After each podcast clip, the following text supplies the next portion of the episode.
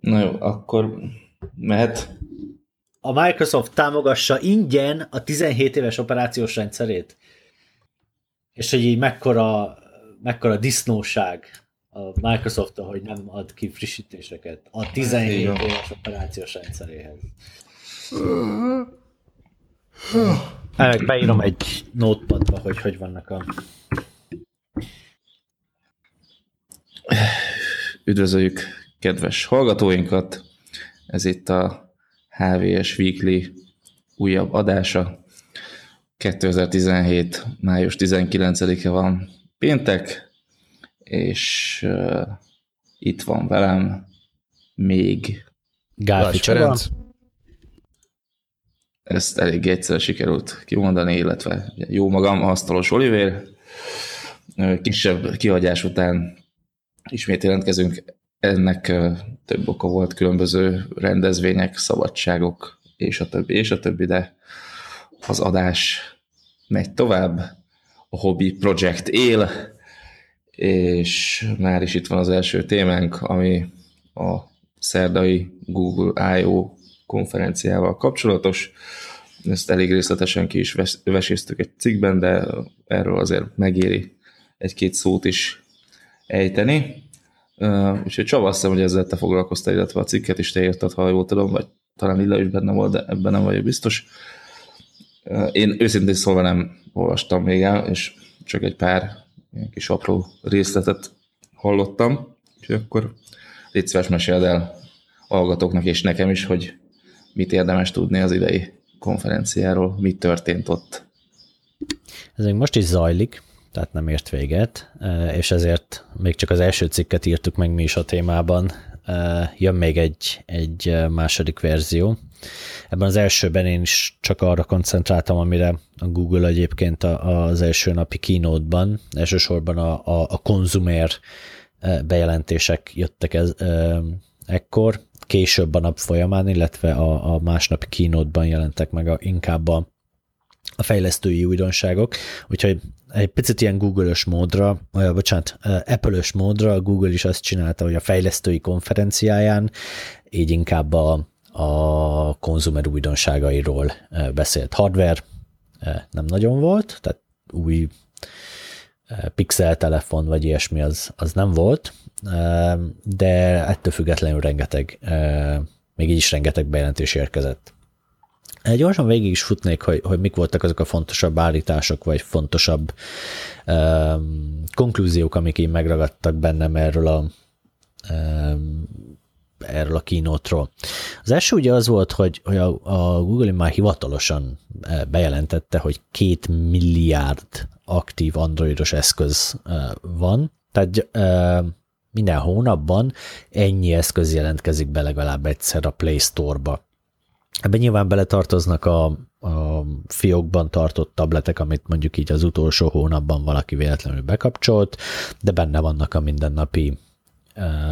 működésben használt telefonok, tabletek, mindenféle androidos eszközök. Feltételezésem szerint benne vannak egyébként az androidos tévék is, mind a 13 darab. Igen, tehát hogy ez tipikusan elsősorban telefonokat jelent. Tehát két milliárd van ebből, ez azt jelenti, hogy gyakorlatilag 7 milliárd embert feltételezve, ez egy elképesztően, elképesztően magas szám, és hogy, hogy lássuk, hogy ez hogyan lett ma a világ legnagyobb számítástechnikai platformja, érdemes összehasonlítani a, a Windows-zal, ami jelen pillanatban körülbelül 1,2-1,5 milliárd eszközön fut. Nincs erről pontos adat, mert a kínai kalózoktól a, a, az afrikai kalózokig. A, a céges és a, a, a konzumer PC-k egy kicsit homályossá teszik ezt a dolgot, de nagyjából ilyen, ilyen 60-70 százaléka lehet az Androidénak darabszámban. Az iOS-ről pedig tudjuk, hogy, hogy most tart egy milliárd aktív eszköznél, tehát elképesztően nagy a, a Google ökoszisztémája, és azért nem azt mondom, hogy platform, mert ez ugyan az Android egy platform, de hihetetlenül töredezett, ugye ezt pontosan tudjuk a, a híres developer dashboardról, hogy itt gyakorlatilag az elmúlt 7-8 év összes androidos alverziója még mindig képviselteti magát, úgyhogy ilyen nagyon-nagyon egységes platformról nem beszélhetünk, mint mondjuk a Windows 10. Uh, ez egy töredezett bázis, de alapvetően mind Androidról van szó. Tovább is mennék, ugye ezzel ütötte fel a, a a kínótot a Google, hogy, hogy igenis, hogyha a relevanciát, egy platform relevanciáját telepített bázisban mérjük, akkor a, az Android a, a, a legrelevánsabb platform. Talán a web, hogyha azt platformnak tekintjük, az számít még nagyobbnak, hiszen az ugye nem csak az androidos eszközökön van ott, hanem ugyanúgy ott van a, az iOS-en és a Windows-on is és azt gyakorlatilag össze is adhatnánk akkor. Tehát ezzel dobta fel a, a konferenciát a, a, a Google, és a, követ, a következőben már, már konkrétan arra fókuszált, hogy, hogy milyen új irányt lát a számítástechnikában. És nem meglepő módon ez az irány, ez pontosan ugyanaz, mint amit a Microsoft lát. Ugye a Microsoft múlt héten tartotta a saját fejlesztő konferenciát, a Buildet, ezen Seattle-ben mi is részt vettünk, és ott Satya Nadella mondta, hogy a korá, ami, amihez korábban tartotta magát a cég, és ez, ez nem az ő felfedezésük, hanem, hanem ők ezt a status quo leírásának tartották, hogy mobile first, cloud first világban élünk, tehát a, a mobil és a felhő az, ami, az, ami viszi a hátán a világot, minden más csak ezután érkezik. Na most ebből, az, ebből a világból átkerültünk egy, egy másik világba, vagy kerülünk fokozatosan át, ez az Intelligent Cloud, Intelligent Edge, amiben az intelligens az, az, az a, a mesterséges intelligenciára utal, és gyakorlatilag az Intelligent Cloud, Intelligent Edge az gyakorlatilag úgy fordítható le, hogy, hogy uh, AI a felhőben, és valamilyen AI kiterjesztés uh, helyben is itt egyébként amúgy a buildről lesz még később szó a, beszélgetésben, a mai beszélgetésben, de alapvetően arról van szó, hogy valamilyen AI-t érdemes helyben is futtatni, például az önvezető autó képfelismerő algoritmusa, vagy képelemző algoritmusa, hogyha mesterséges intelligenciát használ, az nem futhat a felhőben, mert annak a, az oda-vissza round tripje az túl hosszú ahhoz időben, hogy mondjuk egy fékpedálállást, vagy egy, egy kormányszögállást a felhő tudjon közvetlenül vezérelni. Ezeket a döntéseket helyben, adott esetben az autóban kell meghozni. A Microsoft példája egyébként egy kicsit más volt, ők egy, egy gépgyárról beszéltek, ahol a marógépet kell irányítani, és hogyha ehhez AI-t akarunk használni, akkor az a marógépen kell fusson, vagy a marógép közvetlen közelében, mert két másodperces késleltetéssel nem lehet marógépet vezérelni. Ja, de visszatérve a, a Google-höz, a Google eredetleg a mobile first logikával azonosította magát, és innen kezdi meg a, a, meg az elmozdulást az AI first felé. És ez azért érdekes, mert a cég gyakorlatilag a piacvezető, legalábbis az én szememben abszolút piacvezető abban, hogy a, az AI technológiákat termékesítse. Tehát még a Microsoft, a HP, meg számos más cég eh, fejleszt eh, mesterséges intelligencia megoldásokat, technológiákat, ezekből nagyon-nagyon-nagyon-nagyon nagyon kevés ér el jelenleg a, a felhasználó szintjére. Ezzel szemben a Google gyakorlatilag évek óta eh, még a legkezdetlegesebb mesterséges intelligencia fejlesztéseket is rögtön bedobta a, a különböző alkalmazásaiba, a különböző megoldásaiba, és gyakorlatilag beta teszterként használja a, a telepített bázisát, és gyakorlatilag évek óta tesztelhetjük a, a kis kezdetleges ai és ugyanúgy, ahogy, ahogy fejlődik ez a technológia, most már egyre komplexebb dolgokat uh, dob piacra a cég. Ugye, hogyha visszaemlékezünk, korábban volt ilyen, hogy Google Goggles, amivel készítettünk egy fotót, ezt a fotót feltöltöttük a Google-nek, és a felhő megmondta, hogy mit lát a fotón. És ez egy kis buta app volt, szöveget néha felismert, vonalkódokat néha felismert, de így nagyjából ennyiben merült ki a tudása. A kutyáról megmondta, hogy kutya, a macskáról meg, hogy macska. És pár év alatt akkor változott a világ, hogyha most virágot fotózunk le, a Google új appjával ez a Lens, akkor ez nem azt mondja meg a virágról, hogy virág, hanem megmondja pontosan, hogy annak a virágnak milyen fajtája, és azt is megmondja, hogy, hogy milyen allergéneket tartalmaz az a virág. Tehát, hogyha valakinek pollenallergiája van, és, és azon gondolkodik, hogy neki most érdemesebb beleszagolnia egy, egy virágzatba, akkor, akkor ez konkrétan tud neki abban is segíteni, hogy, hogy ezt elmondja neki. Amire rá akartam világítani, az az igazából, hogy, hogy hiába fejlesztette az AI-t eddig a Google, eddig nem ez volt a fókuszban, eddig a mobil volt a fókuszban, és a mobil élmények, mobil technológiák az Android hátán, de iOS-en is mobilappok, a saját online webes szolgáltatásainak valamilyen mobilos kimenetet generálni. Mostantól nem ez van a fókuszban, mostantól a mesterséges intelligencia van a fókuszban, és azt kell mondjam, hogy a, a cég most már egészen ijesztő dolgokat tesz le az, az asztalra. Erről a Lensről ugye már beszéltem, ez például olyan tud, hogy állunk az utcasarkon, és tartjuk magunk elé a telefont, és a kamerát csak így rámutatjuk a, a közelben lévő kocsmákra, az meg a kocsma homlokzatáról megmondja, hogy ez kikeresi a Maps adatbázisában, hogy ez, ez mely kocsmának felel meg, kikeresi az értékeléseket, megmondja, hogy mennyire drága, megmondja, hogy egytől ötig hány csillagos, megmondja, hogy meddig van nyitva, mindezt úgy, hogy állunk a sarkon,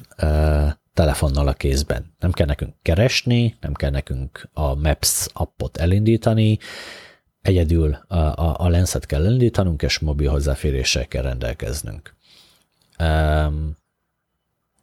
A másik terület, amivel még demozta a, a mesterséges intelligenciát a Google, az a fotóz alkalmazás. Ez gyakorlatilag egy olyan áttörés a cégnek, amit így megmondom őszintén nem láttunk jönni. Ezt 2015-ben jelentették be szintén az ION, tehát pontosan két éve, és már most van fél millió, fél milliárd aktív usere, akik naponta és ezt naponta 1,2 milliárd fotót töltenek fel ebbe a szolgáltatásba. Ez egy, tehát minden ember, aki használja ezt aktívan, naponta 6 fotót. Ez gyakorlatilag azt jelenti, hogy az összes fotót, amit csinálnak, ők azt oda beszinkronizálják. Nyilván a szolgáltatás is ennek alányul, hiszen korlátlan tárhelyet biztosít. Na most gondolhatjuk, hogy ezen az 1,2 milliárd fotón milyen fejlett mesterséges intelligencia trénelhető és, és ebbe belegondolunk, akkor egészen, egészen ijesztő. Amúgy a, a lens az meghívható magából a fotóz alkalmazásból is, gombnyomásra az éppen aktív fotót azt leelemzi, és megmondja, hogy kit lát rajta, mit lát rajta, milyen érdekességeket tud arról mondani, és például, hogyha lát egy címet, akkor oda navigál Google Maps-ben, stb. Tehát jól látszik, hogy a, az AI, mint, mint alapplatformra szépen felhúzza azért a Microsoft a saját szolgáltatásait, és ezt, ezt nagyon-nagyon-nagyon aktívan csinálja a cég. Úgy érted, hogy a Google, már bocs, hogy beleszólok. Bocs, mit a Microsoftot mondtál. Igen, a Google. És, De én csak annyit akarok hozzáfűzni, itt kicsit megszakítsalak, hogy ugye szerintem, de aztán majd megmondod, hogy te mit gondolsz erről, hogy azért kezdtek el az AI-ra fókuszálni, mert ezzel tudnak majd egy nagyot előrelépni, akár így a mobilos Android platformban is felhasználó élmény szinten. Tehát ez fogja biztosítani a következő nagy ugrást. A mostani technológiát szerintem már így eléggé kivesézték, vagy kimaxolták, ha lehet így fogalmazni ahhoz, hogy ismét egy nagyot tudjanak gulítani, most erre kell elfeküdni, és aztán majd, hogyha ez megvan, akkor erre lehet építeni új szolgáltatásokat, vagy egy új platformot, vagy, vagy kibővíteni a mostanit.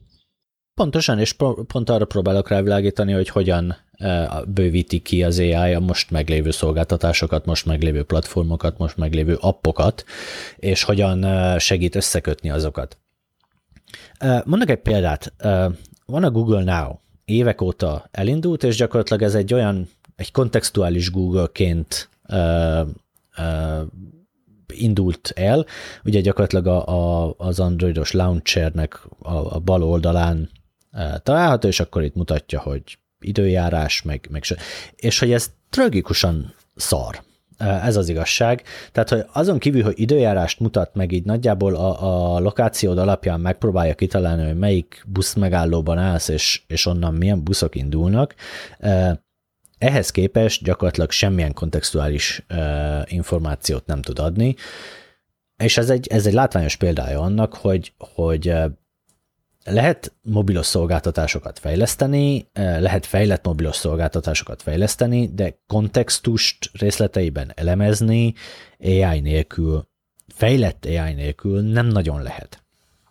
Eh, és vagy, vagy manuálisan kezdi eh, az ember ezeket a dolgokat belevinni, mint a Microsoft csinálta még rég-rég a Local Scout-tal Windows Mobile-on, vagy épít egy olyan AI-t, ami ezt hajlandó és képes kiszolgálni. És úgy tűnik, hogy amúgy ez nem csak, ahogy mondtam, nem csak a Google eh, kezdett el ebbe az irányba dolgozni, ugyanígy az IBM, a HP, a Microsoft, a Salesforce, az SAP,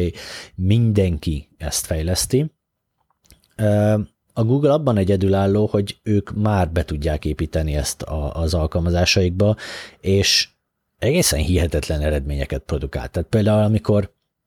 Ugye, Photoshopban láttunk már ilyen context-aware filtert, meg, meg kivágást, de amikor a Photoshopot elindítod, és mondjuk egy drótkerítésen átkészítettél egy fotót, és egy gomnyomással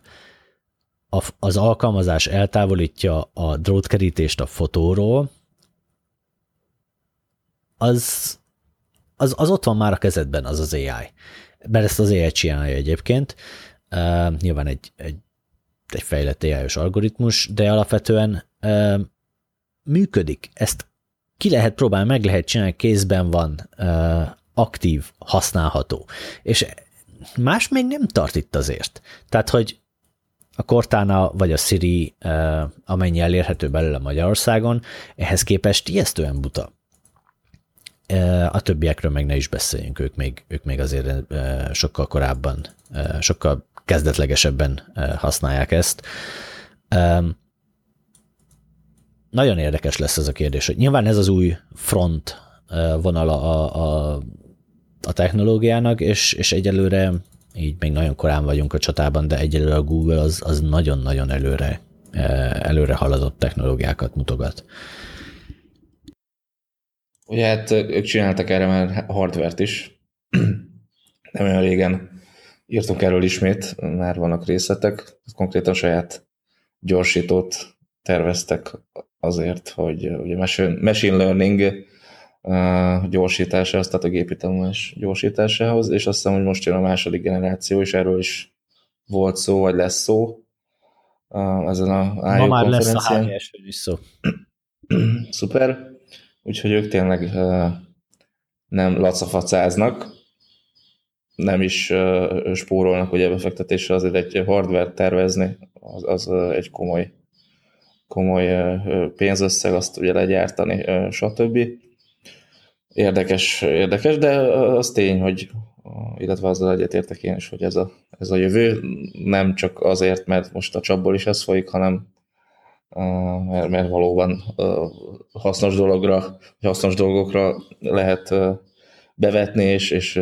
nagyban lehet vele javítani a felhasználó élményt is, akár meg sok minden mást is itt a különféle kutatásoktól kezdve gyakorlatilag szinte mindenhol be lehet vetni. Meg két dolgot gyorsan bedobok a, a kínótról, aztán át is adom a szót Felinek, aki ugye ennek a kínótnak a VR-os bejelentéseit egy picit összefoglalja. Az egyik a, a kvázi kétsebességes Android. Ugye a Google évek óta próbálkozik azzal, hogy a, a fejlődő piacok, amelyek sok milliárd embert jelentenek, hogy ezeken a fejlődő piacokon valahogyan elterjessze az Androidot. És kudarcol kudarcra bukdácsol a cég, egyszerűen képtelen egy olyan stratégiát kialakítani, amivel tényleg hatékonyan meg tudja célozni ezt a, a következő milliárdnak e, becézik, de gyakorlatilag a két milliárdtól 7 milliárdig e, tartó területet. E, és most az új stratégia az, hogy kiadnak egy fapados Androidot, amit kimondottan arra fejleszt a cég, hogy, hogy a létező legolcsóbb telefonokon is normális, normálisan el tudjon futni, mert jelenleg az Android erre nem képes, és akkor így egy gigabájtos memóriával, meg, meg szerény processzorokkal is egy használható valamit nyújtson. Az Android Go, és ezt kimondottan úgy fejlesztik az Androidos framework-től, a runtime-ig, a kernel, egy csomó minden úgy optimalizált, hogy, hogy nagyon-nagyon kevés memóriát eszik, és kimondottan ezeknek a piacoknak az igényeit célozza. Az egyik, és nem, áll meg az, Android, az Androidnál magánál a, a kezdeményezés, hanem a Google a saját mobilos apjaiból is csinál ilyen Go-s verziót, YouTube Go-t, Chrome butított verziót, hát butított idézőjelben, mondjuk így másképp optimalizáltat, amik például a, a, a sávszélességgel is spórolnak. Ezekben az országban nagyon-nagyon drága legalábbis az átlagkeresethez képest a mobil internet, ezért például a YouTube Go képes arra, hogy, hogy Wi-Fi-n előre letölti a videókat, és azt például meg tudják a felhasználók adhok módon osztani egymással Bluetooth-on meg Wi-Fi-n, anélkül, hogy bármelyikük a mobil internethez kapcsolódna. Ezek olyan szolgáltatások, amik, amik a, a nagy YouTube-ba valószínűleg nem fognak üzletpolitikai okokból bekerülni, de ezek hiánya a YouTube-ot lassítaná mondjuk egy indiai vagy, vagy indonéziai piacon, úgyhogy, úgyhogy egyszerűen bele kellett fejleszteni. Egyébként ezt a projektet vagy programot a Google külső fejlesztők számára is kínálja. Mindenki csinálhat ilyen Light vagy Go alkalmazást, amit ezeken a piacokon, ezeken a telefonokon ki is emel a Play Store, itt annyi a feltétel, hogy a telepítőnek például 10 megabyte-nál kisebbnek kell lennie, ez elképesztően picinek számít, valamilyen hasznos funkciót kell kínálnia offline állapotban is, és a memóriával, illetve az akúval nagyon kíméletesnek kell lennie. Talán még egyetlen egy dolog, amit, amit itt a bejelentés cunaminból kiemelnék, ez pedig, hogy az Android ugye az Android következő verziója, ez már egy pár hónapja elkezdi csöpögtetni a, az alfa meg beta állapotú kiadásokat a, a Google, tehát kipróbálható gyakorlatilag. Ennek most elindult a nyilvános betája is, tehát uh, OTA uh, on the uh, over the air uh, lehet frissíteni már a kompatibilis Nexusokat, de egy dolog, uh, ami érdekes és bekerült, ez a Google Play Protect. Ez gyakorlatilag egy Google-ös antivírus, amiben az az érdekes, hogy ez nagyon régóta benne van a, a, az Androidban, de mindig csendben dolgozott a háttérben, nem, tehát például naponta végig szkenneli mindenkinél a telepített alkalmazásokat, de hogy erről a, a rendszer nem tájékoztatja a felhasználót semmilyen formában. És ugye, ha létezik olyan, hogy, hogy hamis biztonságtudat, na most ezeken az androidos eszközökön eddig volt egy, egy ilyen hamis kiszolgáltatottság tudat, mert az embereknek egyáltalán nem voltak tisztában azzal, hogy a Google gyakorlatilag antivírust futtat a, a, a telefonjukon, ami az alkalmazásokat nézegeti, e, vizsgálja, hogy malware tartalmaznak-e, e, stb. Úgyhogy most kihozza ezt a funkcionalitást a Google a, a Play Store-ban, és ott lesz, hogy Google Play Protect, és hogy tényleg van egy ilyen szolgáltatás, ezt most már a, az egységsugarú felhasználó is látni fogja, és az rendszeresen kírja, hogy no problems found, és akkor így um, a valós biztonságérzet közelíthet majd a, a, az igazihoz. Ezt reméli a Google-től. Ez egy nagyon érdekes fejleménynek tűnt számomra. Voltak itt, itt VRS bejelentések is ezen a konzumerfókuszú kínóton a Google I.O.-nál. Ugye tavaly bemutatkozott ez a Daydream platform, ami amihez referencia szemüveget is kiadott a, a Google, illetve kontrollert, és, és ez alapján már láthattunk termékeket is a piacon. Ugyanakkor itt, itt még mindig kicsit a, a cardboard, volt, cardboard volt így, hát szép magyar kifejezésével glorifikálva, azaz egy tokba tettük bele az okostelefont, és ennek a szenzorai meg a kijelzője követték a fejet, illetve biztosították a képet, amit láttunk a, a szemüveg lencséin keresztül. Úgy látszik, hogy ez az év elég volt arra, hogy a Google belássa, hogy ez igazából így, így jó lehet ilyen kis, kis rövidtávú szórakozásra, de, de igazán ez nem fogja meghozni a VR sikerét, mert bár tényleg viszonylag könnyen elérhető, és még mondjuk egy ilyen egy ilyen komplexebb telefonos szemüveg, mint mondjuk a Samsungnak a Gear vr az is ilyen nagyjából megfizethető áron elérhető, különösen, hogyha megvettük már ezt a valamelyik flagship telefont, ami ebbe bele lehet rakni, de, de nem, nem az igazi az élmény, tehát azért a, a telefon kijelzője az mégiscsak ahhoz készült, hogy, hogy azt kézbe fogjuk és nyomkodjuk, és, és a szenzorai sem a fej követését szolgálják elsősorban. Úgyhogy az új irányvonal az a dedikált szemüveg, méghozzá annyira dedikált, hogy nem is abban az irányba indul el a, történet, mint a PC-s VR szemüvegeknél, tehát nem, nem egy ilyen telefonra köthető, mondjuk még plusz szenzorokkal megpakolt megjelenítőről van szó, hanem egy, egy teljesen önálló eszközről, amiben benne van minden hardware, valahogy úgy, mint a HoloLens esetében, tehát hogy, hogy ezt nem kell már semmihez hozzákötni, nincs semmi kábel, nincs telefon, csak a szemüveg van, benne a hardware, meg az élmény, ezt, ezt kínálja, ezt ígéri, vagy erre bíztatja a gyártókat a Google. Sikeresen, legalábbis két gyártót már sikeresen. Lesz egy Lenovo szemüveg, tehát a Lenovo már dolgozik egy ilyenen, és a HTC Vive logóval is kijön majd egy ilyen szemüveg még idén az ígéret szerint, illetve a Qualcomm készített egy ilyen referencia szemüveget a gyártóknak, nyilván ez, ez ilyen, ilyen földi halandóknak kereskedelmi forgalomban nem lesz kapható. Úgyhogy ez, ez ebbe látja most, az abszolút dedikált hardware látja most a Google az új irányt, és nem csak ő látja egyébként ezt így, hanem a Gabe Newell is, aki ugye korábban beszélt a VR jövőjéről, meg egy esetleges kudarcáról, mert ugye az elmúlt évek alapján ez sem egy lehetetlen végkimenetel, nem ami, amilyen lelkesedéssel robbantak be ezek az első nagy, nagy szemüvegek, mint a Vive meg az Oculus Rift, így igazából nem, nem lángolt fel úgy ez a piac, ahogy azt valószínűleg ezek a cégek szerették volna. Nyilván ennek több oka is van. Egyrészt az, hogy baromi drágák ezek az eszközök, másrészt pedig az, hogy nincs egyszerűen megfelelő mennyiségű, jó minőségű tartalom rájuk. De de ezen dolgozunk, ugye, vagyis hát mi nem, de ők nagyon. Ilyen például a Google ugye nemrég vásárolta fel az egyik legnépszerűbb ilyen VR játékfejlesztő céget, tehát valószínűleg tartalmi oldalról is megtolják majd ezt a törekvést. Azt minden esetre, ja igen, még Gabe Newell kapcsán akartam mondani, hogy ő is ezt mondta, hogy, hogy szükség lesz dedikált komponensekre. Tehát ugye amiből most felépülnek a szemüvegek, azok a hardware elemek, azok elsősorban telefonkomponensek, még akkor is, hogyha, hogyha nem mi tesszük bele a telefon, de a telefon gyártóiparákból származó kijelzők, szenzorok, stb. Most viszont ezek, ez a két szemüveg, amiről beszélt a Google, lehet az első olyan eszköz, első két olyan eszköz, amelyeknél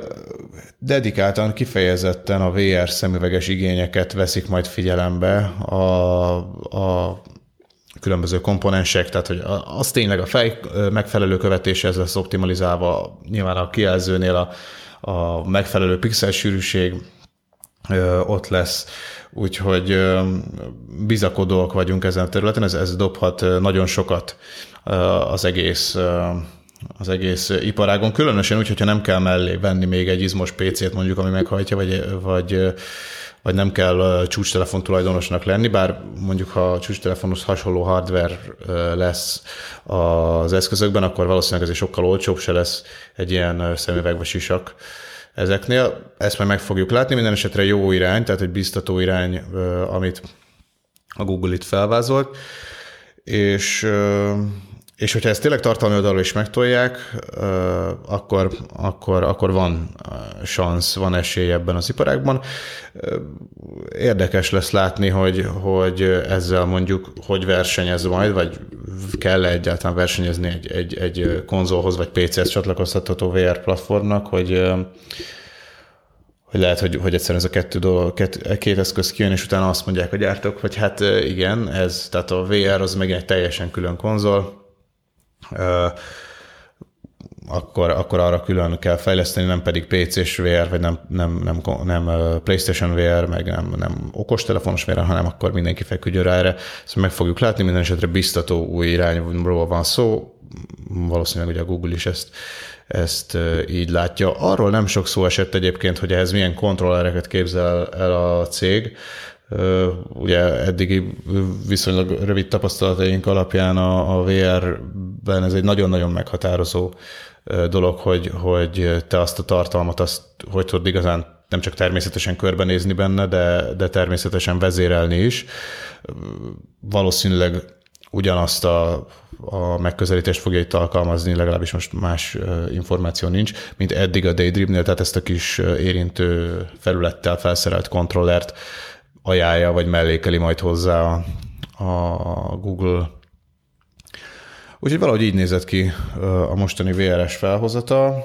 Évvégén a karácsonyfa alatt már, már mindenki, aki nagyon rajong a terület iránt, az, az annak lehetősége lesz kicsomagolni akár egy ilyet, és meglátjuk, hogy, hogy ez jövőre merre viszi majd tovább a piacot. És akkor ugye szó volt a, vagy tiéd a pálya, Oliver? Ja igen, akkor szó volt, hanem maradjon áll a szó, és akkor beszéljünk egy kicsit a a múlt hét nagy híréről, ugye, ami ugye nem csak az informatikai sajtót, hanem gyakorlatilag a, a teljes médiát érintette, illetve beszámolt róla ez a vanakráj zsaroló vírus. És ugye erről azért azt hiszem két nagy cikket, egy, egy véleményt és egy ilyen kisebb összefoglalót is publikáltunk, és a utóbbi te érted, ha jól emlékszem, úgyhogy akkor egy kicsit így ejtsünk erről is szót egy, egy nagyjából 10 percben. Hát igen, ezt ha akarta volna, se tudta volna valószínűleg senki elkerülni a vannak rájról szóló híreket így a héten. Egy, az egy, tehát az utóbbi idők legkiterjedtebb és súlyosabb ilyen támadásáról van szó. Önmagában nem is, a, nem is ez a, a zsaroló vírus, vagy ransomware vannak rá, ami itt a, a nagy truváj, hanem az, hogy, hogy mennyire, mennyire széles körben le tudod csapni, és hogy világszerte valami 200 ezer gépet meg tudod fertőzni. Ez annak köszönhető, és ugye itt az egész ügynek a fő problémája, hogy hogy a támadók, vagy pontosabban a vannak a készítői megszereztek egy az NSA-től kiszivárgott ilyen sebes, Windows sebezhetőséget, amin keresztül ugye be tudták juttatni, a, egy SMB sebezhetőségről van egyébként szó, ezen keresztül tudták eljuttatni. A féregszerűen terjedő, folyamatosan ugye a nyitott portokat szkennelő és a másik elérhető számítógépekre tovább jutó vírusokat, Úgyhogy nagyon hatékony volt ez, de ehhez az kellett, hogy legyen egy egy NSA leak, tehát egy, egy e, sőt, pontosabban ez az kellett, hogy az NSA megszerezzen bizonyos biztonságéréseket, és azokat saját felhasználásra megtartsa, és ne, ne közölje a Microsoft felé, tehát a szoftver készítője felé. Másrészt pedig az kellett, hogy utána ezeket sívkeresen elveszítse, és, és illetéktelen kezekbe kerüljön. Ez nem volt egyébként a vannak rá megjelenésekor újdonság, hogy illetéktelen kezekbe került ez a, a sebezhetőség, ez a Shadow Broker szivároktatásnál uh, jutott így, így uh, nyilvánosságra, és azóta, azóta már előtte is lehetett uh, látni, vagyis már úgy, mert így tapasztalni az interneten, hogy ezt többen kihasználják, és olyan, olyan uh, ezáltal lehetővé tett backdoorokat helyeznek el sérülékeny uh, gépeken, amelyeket aztán egyébként felhasználta vannak rá uh, is. Úgyhogy Úgyhogy itt nagyon, nagyon sok mindent nagyon alaposan át kell gondolni, hogy, hogy a későbbi hát ilyen gyakorlatok terén nem is nekünk, hanem, hanem azoknak a szerveknek, szervezeteknek, cégeknek, csoportosulásoknak, bárkinek, aki úgy gondolja, hogy, hogy, hogy nem tesz közzé ilyen, ilyen információkat, tehát hogy megtartja magának ezeket a, ezeket a sebezhetőségeket, hogy ezzel bizony nagyon sok embert, vállalatot, rendszert veszélybe sodor, és hogy hát igen, itt, itt persze nyilván alapvetően lehet azzal érvelni, hogy, hogy a felelősség az a Microsofté, hiszen végülis ő írt sebezhető szoftvert, de hosszú távon azért ez, ez, ez azért nem biztos, hogy megállja a helyét, hiszen nincsen sebezhetetlen szoftver, tehát mindig mindig védekezni kell, illetve, illetve minden, minden kódban lesz hiba, hiszen több milliárd sorról van szó akár. Ez ugyanúgy, hogy, a, hogy attól még, hogy, hogy nyitva van az autó ajtaja, vagy nyitva van az autó ajtaját, persze bűncselekmény ellopni, de most ez nem is biztos, hogy a legjobb hasonlat, de a lényeg a lényeg, hogy, hogy hogy a Microsoft azért egy utólag nagyon sok, nagyon sok mindent megtett a tűzeloltására. Például a korábbi már nem támogatott rendszereket, egészen akár a Windows XP-t is patchelte ezzel a bizonyos sebezhetőséggel szemben, ugyanúgy a Server 2003-at is. Szóval ő próbált mindent megtenni, ugyanakkor ugyanakkor így is, így is eléggé széles körben pusztított ez a, a kártevő, ami azt is jól mutatja egyébként, hogy mennyire, mennyire nagy problémát jelent a magánszemélyeknél és vállalatoknál egyaránt az, hogy frissen tartsák a, a rendszereiket, mert nem, szám, nem, nem a nehézség, hanem az, hogy nem, nem tartják frissen. Tehát vállalati környezetben persze azért ez, ez egy macerásabb, de... Egyébként is... mondhatod azt is nyugodtan, hogy nehéz, mert nehéz mert elképesztő feladatot hárít az a, a belső IT csapatra, hogy ezeket telepítse, ellenőr, tehát ellenőrizze, bevizsgálja, tesztelje, majd telepítse. És azért, mert ez ennyire nehéz, azért van az, és e, nehéz és erőforrásigényes. Igazából az erőforrásigényest hangsúlyoznám ki. Az, hogy ez ennyire problémás, elsősorban az az oka annak, hogy, hogy vannak szervezetek, ahol fél évvel le vannak maradva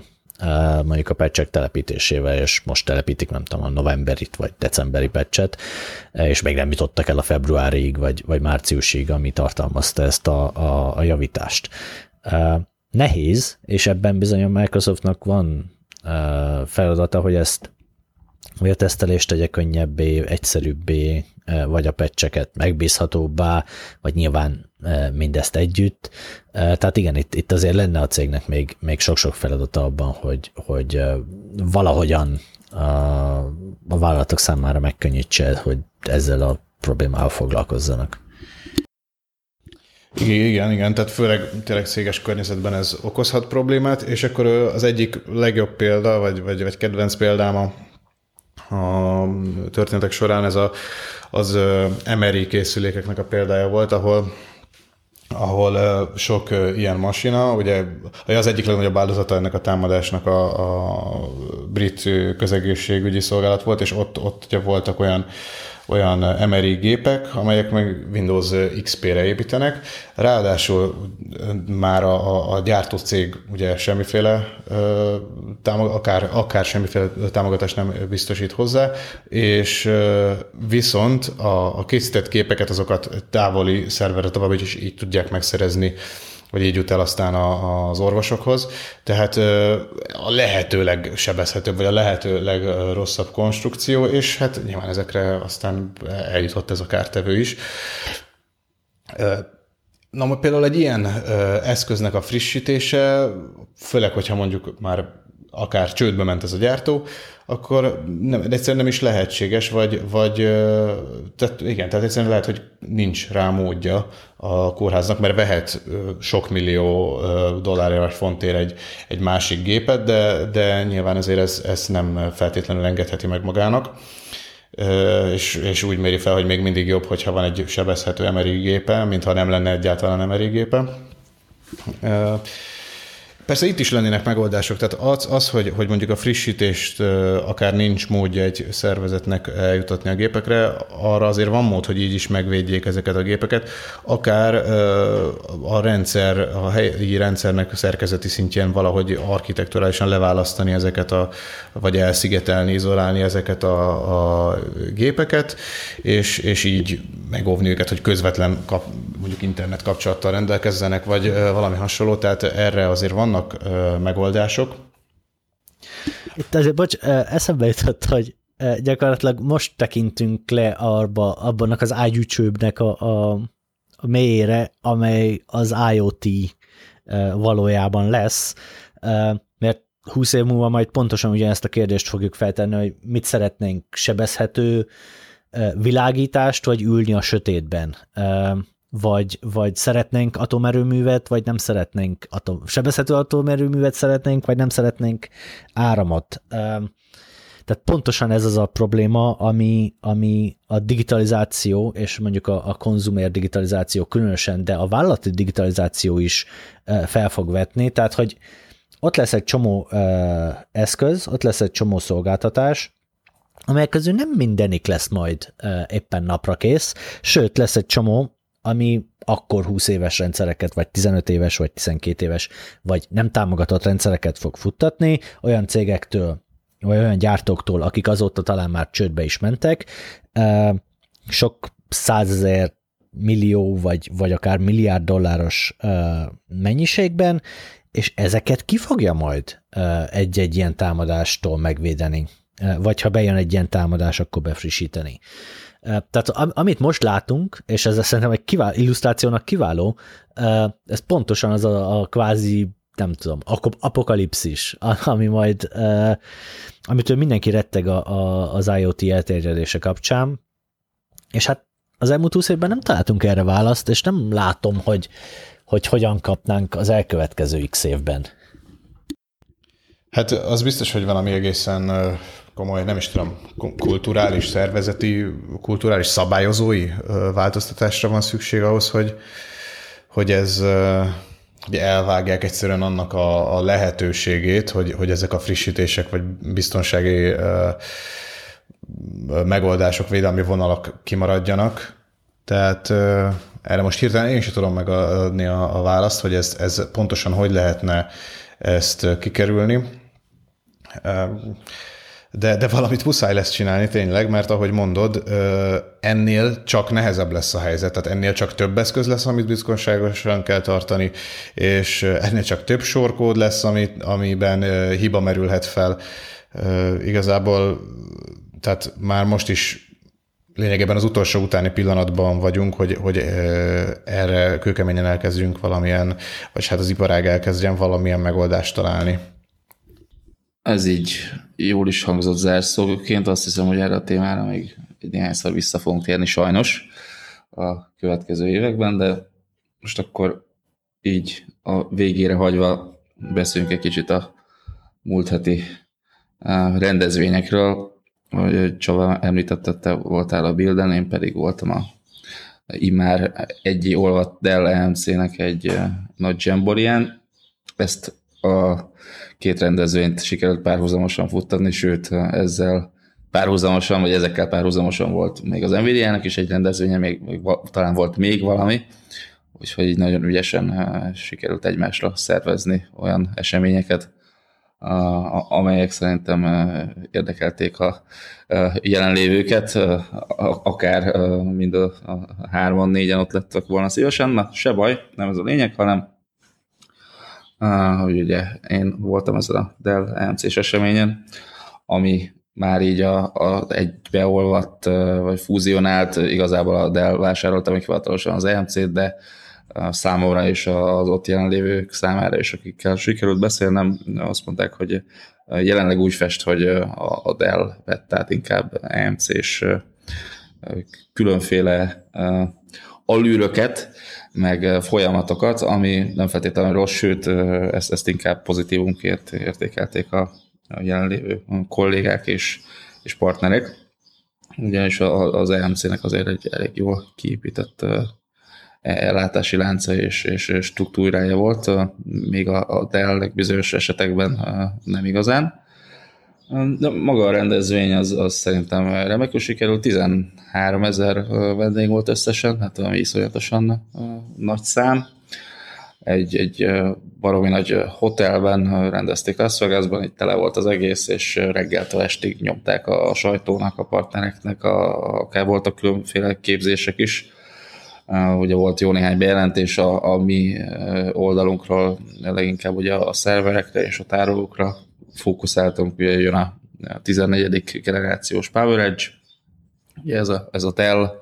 oldalról érkezett fejlesztés, ez a legújabb Intel platformot hozzá, és még számos egyéb dolgot leírtunk mindent nagyon részletesen, itt most nem kezdeném el ismételni önmagunkat. Az összes tárolóját frissíti a cég, itt a VMAX-tól, ugye a, a csústól egészen le a Dell-től örökölt SCS, a 50-20-as típusjelzésű modellig hogy minden megújul, minden nagyon szuper lesz. Ugye itt az Egyesült cég egy, egy sokkal szélesebb portfólióval tudja a, a partnereket ellátni, de ami még így érdekes, hogy ugye a publikus felhőre a Dell továbbra sem fókuszál, ők arra játszanak, hogy a, a nagyvállalatok privát felhőjéhez szállítsák az infrastruktúrát, vagy nyilván aki esetleg szeretne publikus felhőt indítani, mint szolgáltatást, annak is tudnak ez egy komplett infrastruktúrát nyújtani, portfóliót, meg a, a, a teljes kínálatot és a teljes céget ehhez igazítják. Hát azt még elmondta a Michael Dell, ami egyébként szintén nem volt meglepetés, hogy a, ez az egyesülés, ez még, még mindig azért a elején jár, és még a, a több hónap, illetve évek kellenek ahhoz, hogy kialakuljon ez a, ez a teljes egység olyan legyen, mint amilyenek ők azt elképzelték, és az eddigiek viszont, viszont jól megállják a helyüket, az eddigi döntések, illetve a, a folyamat, ahol tart, az, az az elmondások alapján az nem ismertet volna talán jobban, és, és, és minden nagyon szuper, minden, mindenki nagyon elégedett. Én, én úgy láttam, hogy, hogy ez, ez így nem csak egy, egy ilyen jól hangzó PR üzenet, hanem a, a partnerek is, is megnyugodtak, akikkel beszéltem, hogy, hogy eddig minden sinán van, és, és optimizmusra ad okot az egész folyamat, aztán majd meglátjuk, hogy tényleg hosszabb távon, mondjuk egy év múlva, hogy ez az egész. Nagyon büszkék arra, hogy a, a Dell az, az egy privát cég, tehát ugye nem egy publikus tőzsdei vállalat, a, amit úgy rángatnak a, a nagy részvényesek, mint a Mariolet bábút, nem voltak még elbocsátások például az egyesülés miatt. Mondjuk ami számomra egy kicsit furcsa is, mert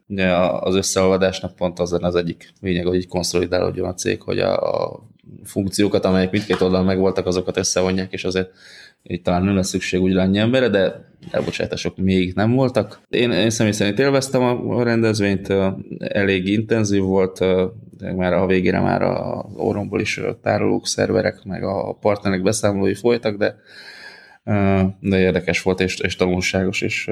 és sikerült szerintem jobban átlátni azáltal az egész céget és, és a tároló és a szerveres piacot egyaránt. Csaba, te hogy élted meg a Microsoftos kis kiruccanást, ami gyakorlatilag párhuzamosan futott ezzel. Abszolút párhuzamosan futott vele. Hát ez egy elképesztően uh, hosszú történet lenne, és gyakorlatilag uh, felülelne még egy órát erről részletesen beszámolni, úgyhogy csak egyetlen egy dolgot uh, mesélnék el, az, az egyik bejelentést, és annak a, a, a mikroelemzését, ez pedig ez a Project Rome, amivel a, a, a Microsoft gyakorlatilag a, a fejlesztők segítségével egy, egy közös ernyőt húzna a saját operációs rendszerei, a, hát elsősorban egy operációs rendszere, a Windows 10, és a konkurensek operációs rendszerei az iOS és az Android fölé. És a cég azt akarja megcsinálni, hogy olyan átjárás legyen ezek között az operációs rendszerek között, mint amit akkor engedhetne meg magának, hogyha ha lenne egy, egy releváns mobilos operációs rendszere maga, neki is. Mondom is, hogy ez konkrétan mit jelent. Például azt jelenti, hogy ha, ha elkezdünk valamilyen tevékenységet mondjuk a telefonon csinálni, és leülünk mondjuk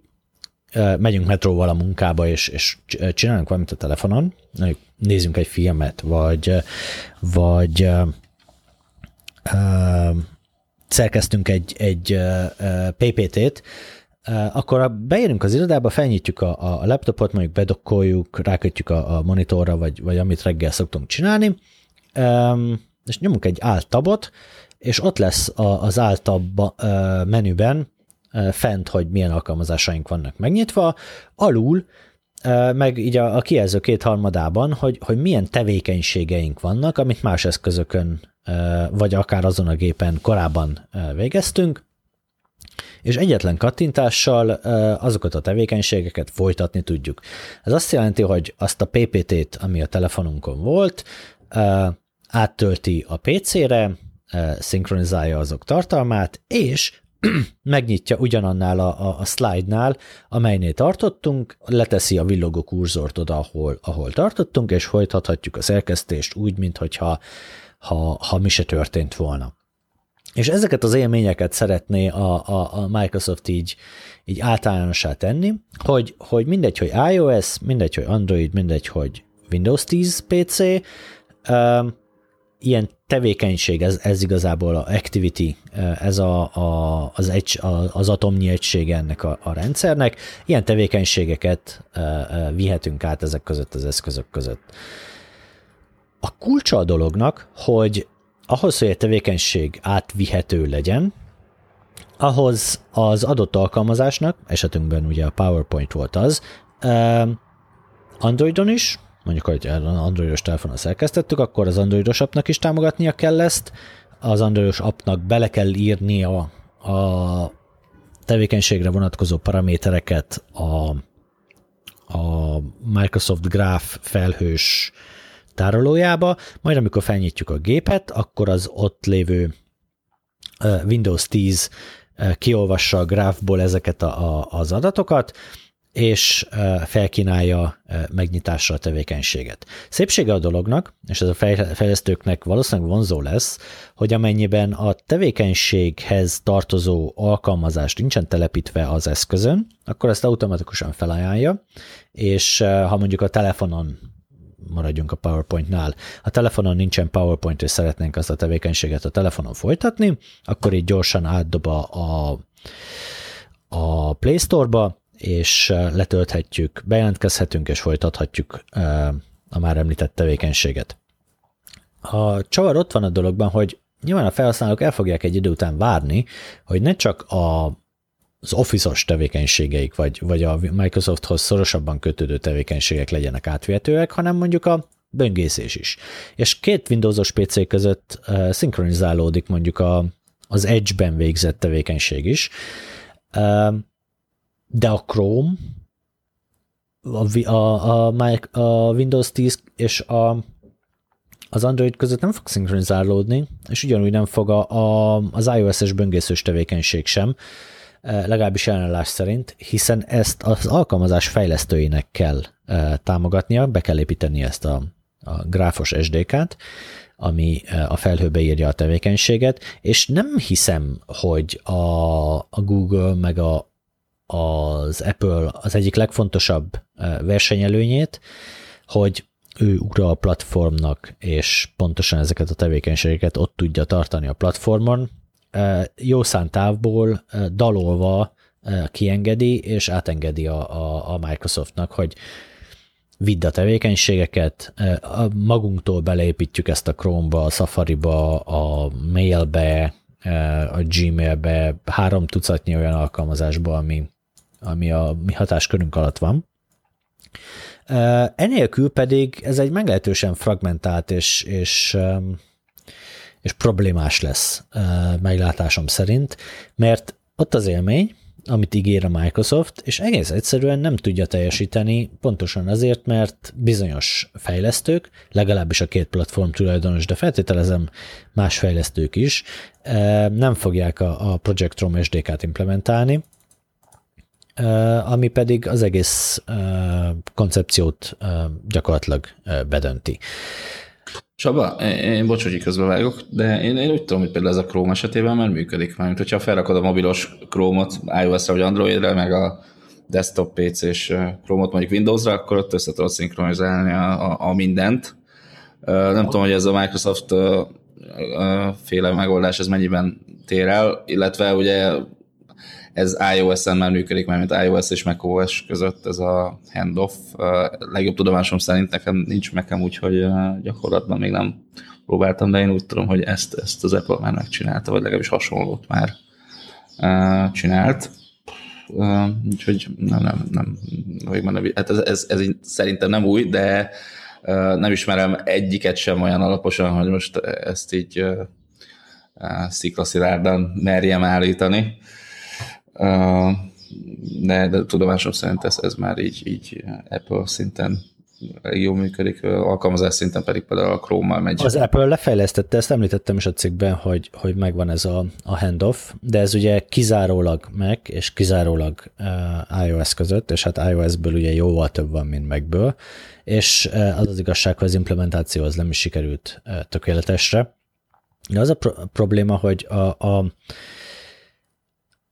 a Google valóban belefejlesztette ezt a, a, a Chrome-ba, és gyakorlatilag a tabokat, mikor leülök egy tesztgép elé, akkor gyakorlatilag két kattintással újra nyitom azokat a, a tabjaimat, amit a saját laptopomon vannak, és ott folytatom a munkát, ahol akartam. Csak hogy ezt az élményt a Microsoft szeretné birtokba venni, és ehhez fejlesztette egy felületet, beépítette a saját felhős rendszerébe, a Cortana-ba,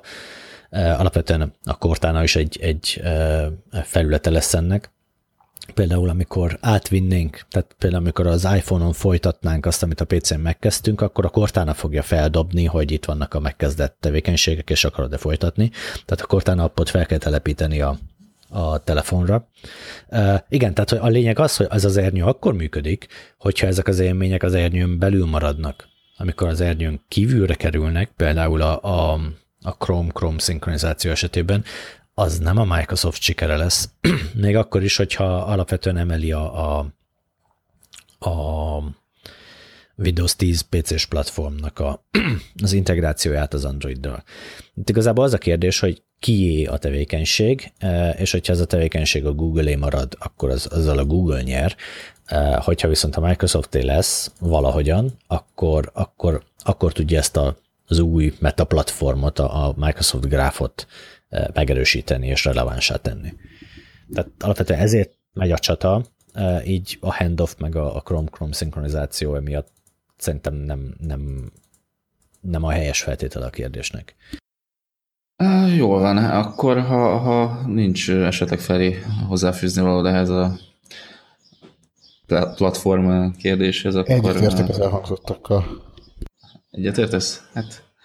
jól van. A fejleményekről, meg majd, a, illetve a gyakorlati implementációról, hogyha elérhető lesz, akkor nyilván be fogunk számolni írásban biztosan, és talán még így eh, podcast formájában is. De addig is uh, szeretném megköszönni a figyelmet, uh, és akkor találkozunk valószínűleg jövő héten, egy hét múlva. Én Asztalos Olivér voltam, és itt volt velem. Gáfi Csaba. És Lász Ferenc. Sziasztok!